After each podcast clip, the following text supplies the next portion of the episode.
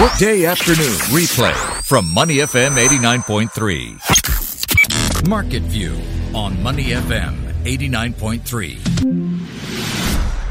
All right, time for Market View with JP Ong with us in the studio this Tuesday. What's happening in the world, JP? No, in the today, world of business. Yeah, well, let's start off with Singaporean markets, as we always do, Tim. Uh, and uh, so far this Tuesday, we're seeing uh, signs of a recovery from yesterday's uh, losses, and 3,250 is a, is a level we can't seem to forget. We did fall below that particular level on Monday. Today, back up to 3,256. So this recovery has some legs behind it.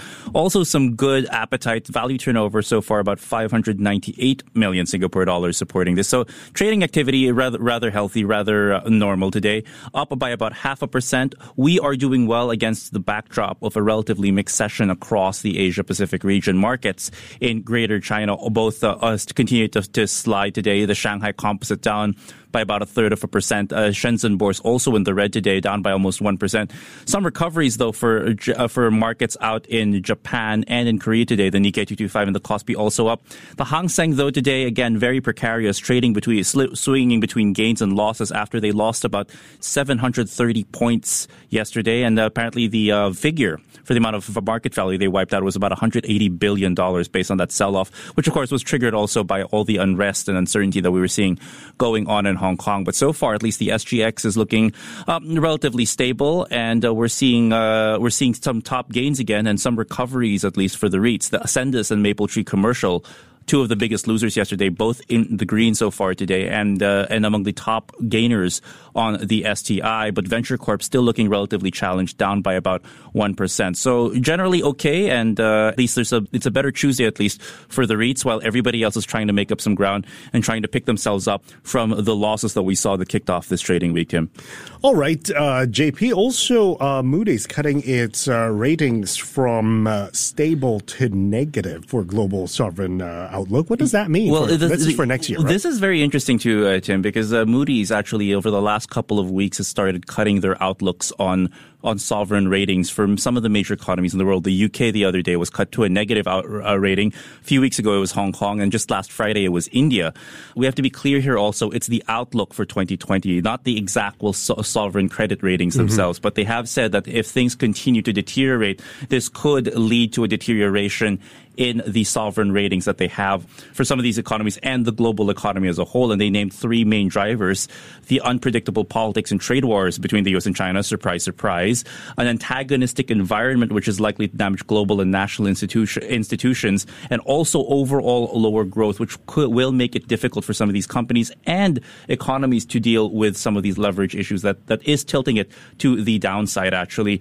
Basically, this is their overall outlook on 142 economies that they cover, worth about 63.2 trillion US dollars of sovereign debt. So it's not a great outlook, at least for Moody's. And they're saying that if you think 2019 was a bit shaky, wait till we get to next year because unless things start to resolve themselves, we're going to continue to see more choppy waters and maybe even choppier waters come 2020. Keep in mind, next year is also a presidential election in the U.S., which mm-hmm. will make mm-hmm. things rather dicey for people, right? They're not sounding very optimistic. Well, that's uh, Moody's, not me. I mean, don't, don't shoot the messenger, right? um, well, you know, the U.S. is doing good, it seems like. So that's what we talked about a couple of weeks ago. Yeah, they right? are. Good numbers coming I think, out. So. I think so. But uh, we, are about uh, we're about 12 months to the next U.S. election. Mm-hmm. A lot can happen during that time. We have seen some not, uh, you know, the consumer, the U.S. consumer seems solid, but there have been challenges to retail sales and overall consumer confidence in the U.S. So, question is, can they hold out for the next couple of months, or will we see this start to deteriorate and will it capitulate? It's still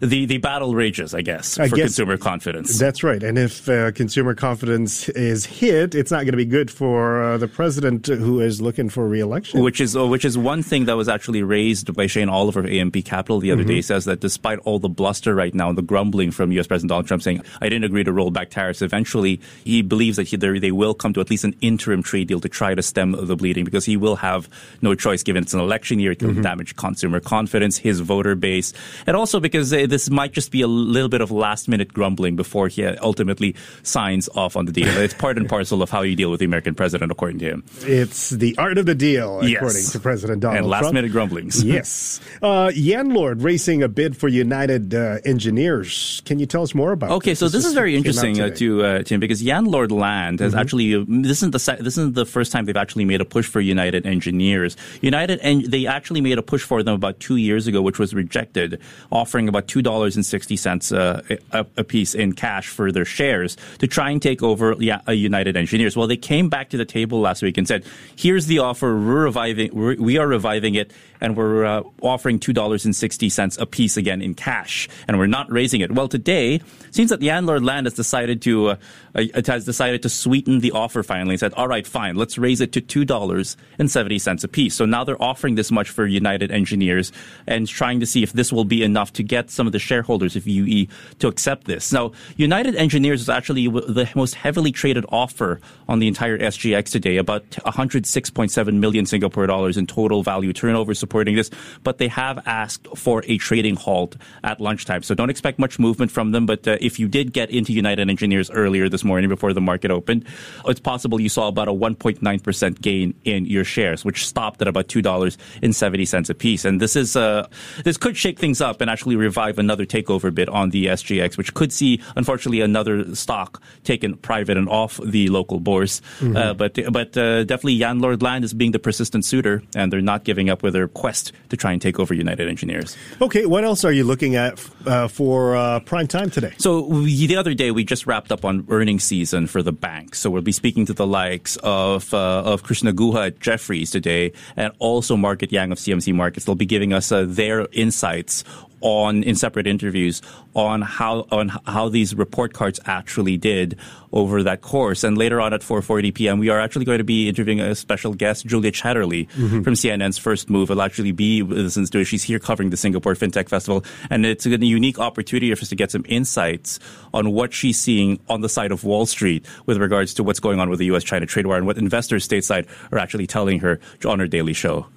All right, uh, JP, we'll hear you again on prime time uh, tonight. Before acting on the information on Money FM, please consider if it's suitable for your own investment objectives, financial situation, and risk tolerance. To listen to more great interviews, download our podcasts at moneyfm893.sg or download the SPH radio app available on Google Play or the App Store.